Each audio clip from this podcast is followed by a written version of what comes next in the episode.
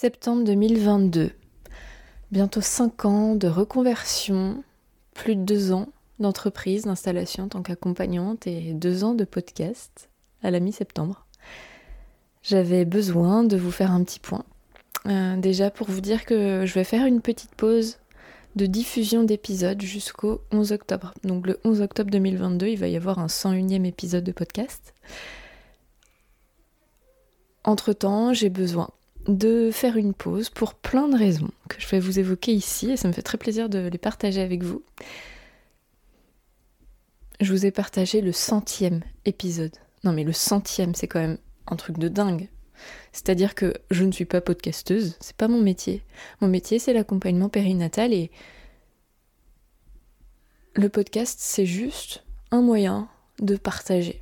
Vraiment ma flamme euh, de, mon métier. Donc c'est utile pour vous et c'est aussi utile pour moi parce que ça me permet de, de me canaliser, ça me permet de matérialiser toute cette insatiabilité cérébrale qui est la mienne, ce besoin de, réflexion, de connexion, de partage. Donc c'est aussi utile pour moi. Hein. Et ça me permet d'accompagner des personnes à travers le monde parce que avec le podcast, il n'y a pas de limite géographique. J'accompagne des personnes même en Polynésie française. Donc j'accompagne vraiment partout. J'accompagne beaucoup de personnes à Paris, j'accompagne des personnes en Angleterre, au Maroc, aux États-Unis. Et ça, je trouve ça trop fabuleux. Grâce à la visio, on peut faire des accompagnements à distance et, j'ai vraiment euh, trop de bonheur de pouvoir le faire d'avoir un travail mixte où je m'ennuie absolument pas. J'ai mes rendez-vous en présentiel dans mon cabinet, donc à Vannes, et mes rendez-vous en visio, et ça me convient absolument bien. Depuis peu de temps, j'ai choisi de déménager, donc j'ai un nouveau cabinet euh, en face de la clinique euh, à Vannes, où je suis à temps plein, et donc ça me permet de mes visios n'importe quand dans ma semaine et mes rendez-vous en présentiel aussi. Là où auparavant j'étais euh, à temps partiel dans mon cabinet, donc j'avais un jour visio en priorité. Donc ça me met beaucoup plus de liberté. Donc là, j'ouvre un champ autour de moi qui nécessite de faire une pause. Aussi parce que euh, le podcast, en fait, je produis énormément de contenu. J'ai beaucoup de retours d'ailleurs et je vous en remercie énormément. Je n'ai pas le temps de les partager, de les communiquer. Et je sens que j'en ai besoin parce qu'en fait, le travail que je fais, qui est utile à beaucoup de monde déjà, alors que je fais pas de pub, donc merci euh, Spotify et Apple euh, de le faire pour moi. Et puis votre bouche à oreille, votre partage, je sais que ça fonctionne aussi. Euh, je sais que ça peut être utile à tellement plus de monde que là, je vais faire une pause d'un mois pour partager ce que j'ai déjà diffusé. J'ai beaucoup de sujets que j'ai abordés. Je sais que j'ai pas tout abordé. D'ailleurs, je suis toujours à l'affût de nouveaux sujets, même si j'ai un bon vivier dans ma tête euh, et c'est intarissable, donc c'est quand même assez cool. Mais je suis euh, tout oui pour vos propositions d'idées d'épisodes que je peux commencer à amorcer dans ma tête. Donc euh, cette pause d'un mois va me servir à partager au maximum des contenus que moi-même j'ai oubliés parce qu'en fait je, je, suis beaucoup dans l'instant présent, c'est comme dans mes rendez-vous en accompagnement, je suis là, là, et puis une fois que c'est clôturé, c'est clôturé, et on me reparle d'épisodes que j'ai fait il y a un an, un an et demi, deux ans. Euh, je me souviens absolument pas de ce que j'ai dit parce que je, travaille beaucoup avec mon cœur et quand on travaille avec le cœur, euh, la tête n'est pas toujours euh, en mémoire. Donc voilà, ça va me permettre de faire une rétrospective sur ce que j'ai pu partager et continuer à être utile sur ces épisodes-là. Voilà, il y, a des moments où on produit et des moments où on partage. Là, ça va être le mois partage. J'ai envie aussi de vous partager là où j'en suis aujourd'hui. Je l'ai fait sur les réseaux sociaux ce matin, sur Instagram. Mais sur Insta, on a une quantité d'informations et de champs qui sont limités en partage. Donc je vais le faire ici. Comme je le disais au début de l'épisode, ça, va, ça, fait plus de deux ans maintenant que je suis accompagnante, que je suis installée officiellement. Ça fait bientôt cinq ans que j'ai commencé ma reconversion avec des formations.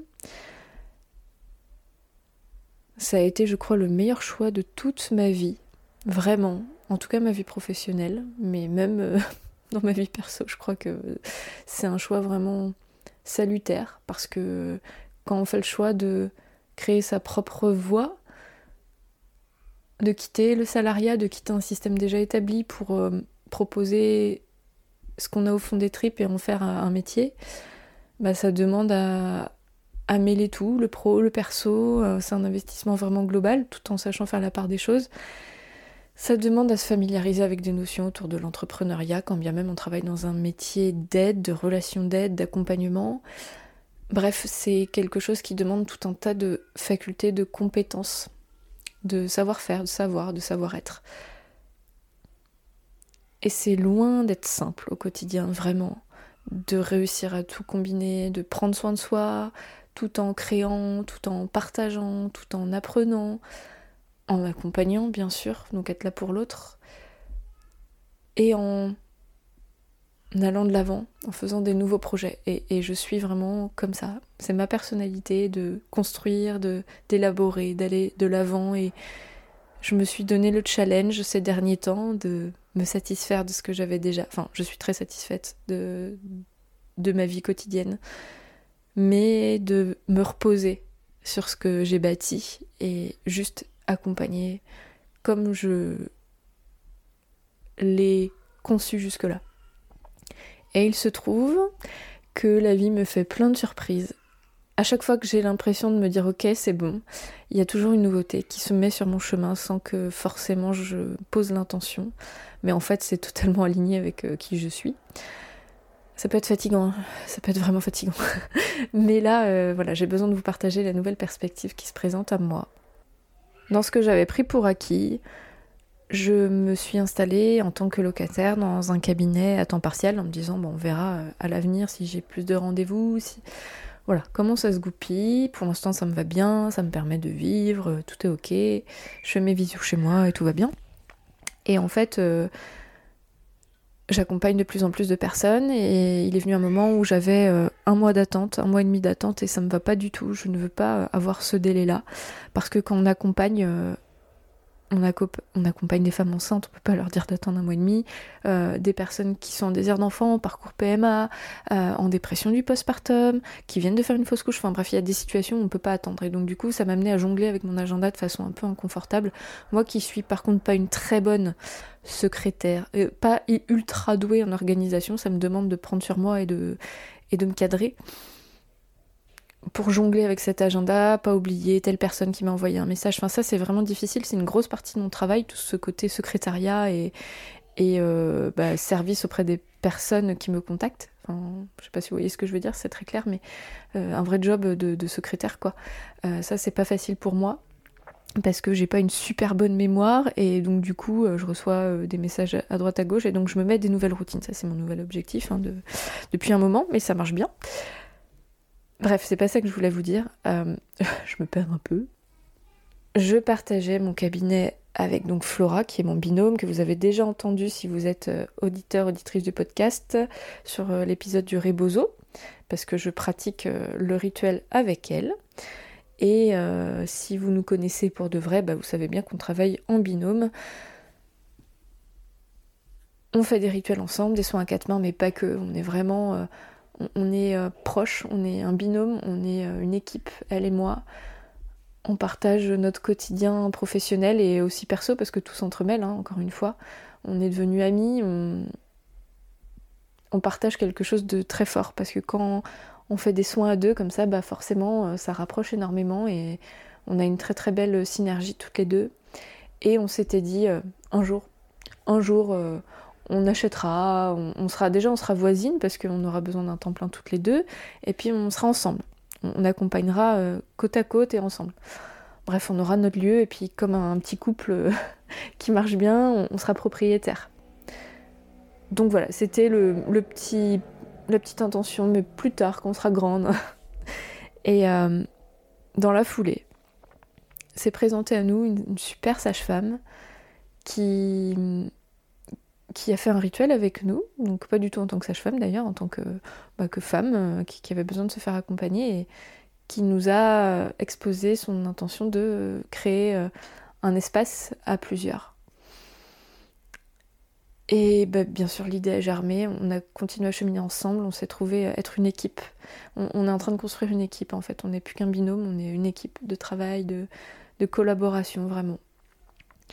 Et une autre sage-femme euh, s'est greffée dans, l'aventure, euh, avec qui euh, j'avais déjà eu beaucoup de contacts. On était déjà devenus proches en fait en tant qu'être humain et que hum, partenaire de travail. Dès que je me suis installée, elle est venue vers moi et on a beaucoup partagé. Elle est venue au cabinet. Et voilà, c'est devenu des proches en fait. Dans le cadre du travail, mais aussi dans le cœur, parce qu'on fait des métiers humains, où on a des valeurs, on partage, on partage beaucoup de valeurs. Et quand on accompagne les personnes, soit sur le plan médical pour les sages-femmes ou sur le plan plutôt bien-être pour nous, euh, il y a quelque chose qui se crée en fait. Il y a une complémentarité qui est vraiment fabuleuse et on a continué à cheminer là-dedans et, très vite est venue la perspective de euh, donner le jour à ce lieu commun. Et on est là, on en est là à, faire émerger ce lieu. Donc c'est un projet euh, qui est plein de challenges pour moi parce que c'est pas ma zone de confort, c'est-à-dire que je suis déjà propriétaire sur le plan perso. J'ai acheté deux maisons dans ma vie. Donc ça, ça va, je, suis à l'aise avec ça. Mais sur le plan professionnel, euh, j'ai toujours été salariée avant, en fait, avant ces deux ans-là. Et c'est pas parce que je suis à l'aise avec le fait d'être euh, créatrice de ma propre euh, activité professionnelle et, d'être installée, d'être bien, que ce nouveau cap est facile pour moi. Donc c'est des nouveaux challenges, mais je, les prends euh, comme ils viennent, au fur et à mesure. On a trouvé le terrain pour construire euh, cet espace. Et c'est une succession de nouveaux défis. Trouver les bons partenaires, architectes, avocats, etc concevoir le lieu qui correspond à ce qu'on aime et aussi qui correspond à un cahier des charges parce que c'est un terrain qui est super chouette mais qui, qui euh, demande à ce qu'on réponde à un cahier des charges. On passe devant des commissions.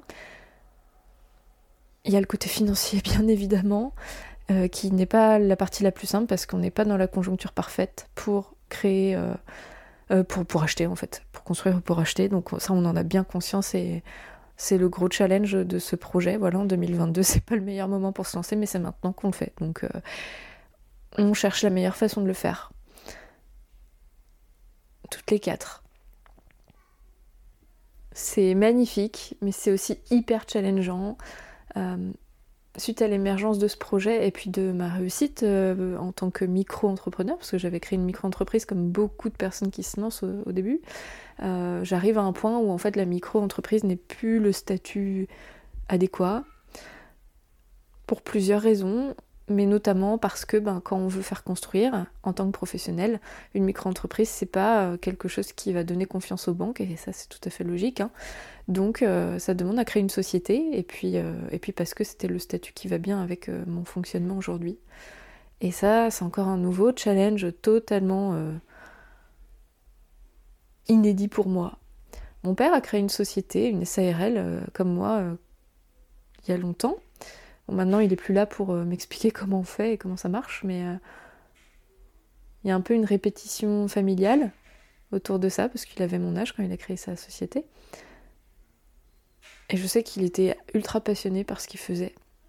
Même si c'était loin d'être une société d'accompagnement périnatal, c'était une station-service, donc euh, pas grand-chose à voir, mais il y avait quand même le mot service dedans. Bref. Ça reste quand même quelque chose que je ne connais pas et et qui fait peur parce que c'est un énorme engagement. Et même si je sais euh, au fond de mes tripes que euh, je veux faire ça pour encore très très longtemps et, que c'est là que je dois être et je suis super à l'aise, ça me met euh, des nouvelles exigences administratives, financières, juridiques, avec lesquelles je dois apprendre à jongler en plus de mes accompagnements, euh, et c'est mon absolue priorité, voilà, mes accompagnements, la qualité de mon accompagnement, ma présence, euh, c'est une condition sine qua non à mon travail. Euh, donc voilà, c'est tout un travail sur moi en fait d'apprendre à segmenter quand bien même l'URSSAF m'envoie un courrier ou me réclame des sommes astronomiques, je ne sais pas quoi ça correspond, mais là c'est pas le moment.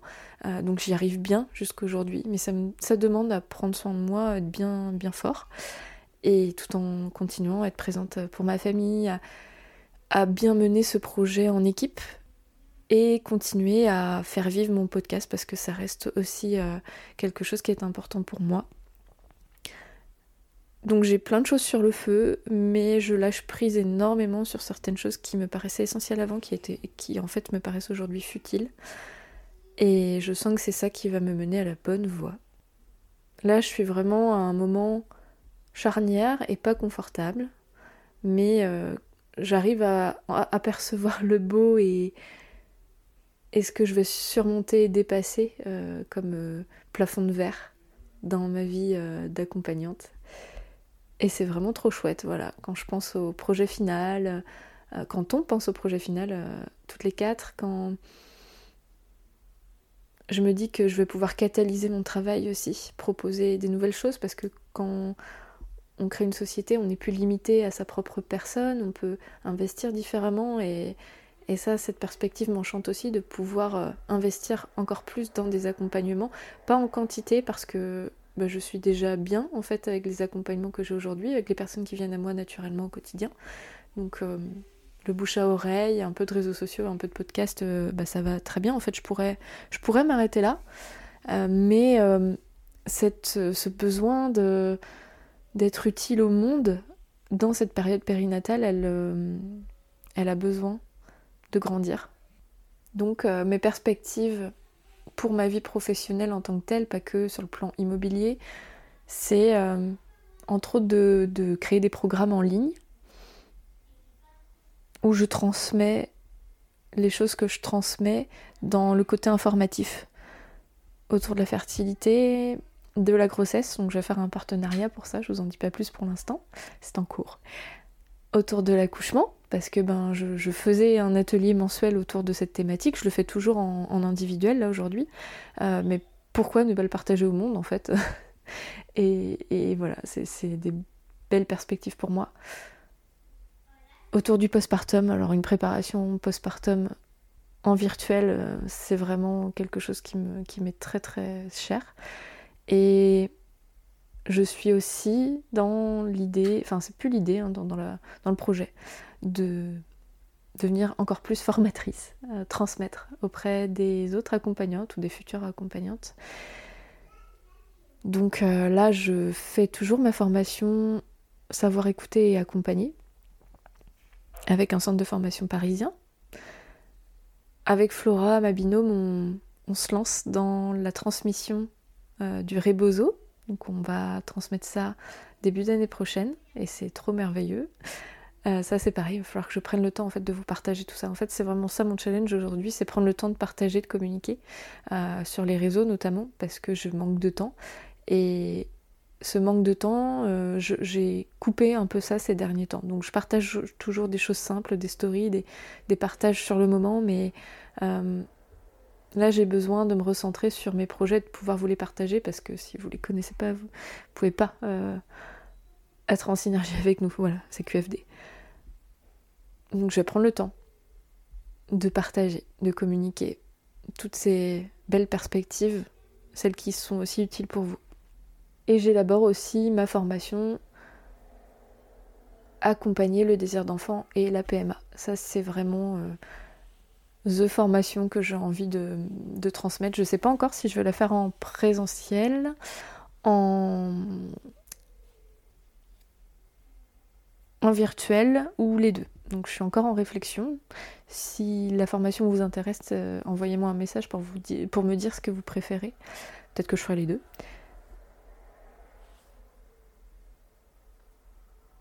Et en vous parlant, je crois que vous vous dites, mais mon Dieu, qu'est-ce qu'elle est folle, cette fille, avoir autant de choses sur le feu. Et en fait, c'est comme ça que, je suis bien. C'est comme ça que j'avance aujourd'hui. Euh, je, suis bien dans mes accompagnements et en ayant ces projets. Et c'est ça aussi la vie de quelqu'un qui entreprend plus grand que soi. C'est des étapes que j'ai franchies. Franchement, euh, je me serais écoutée il y a deux ans, je me serais dit vraiment, non mais lui, je...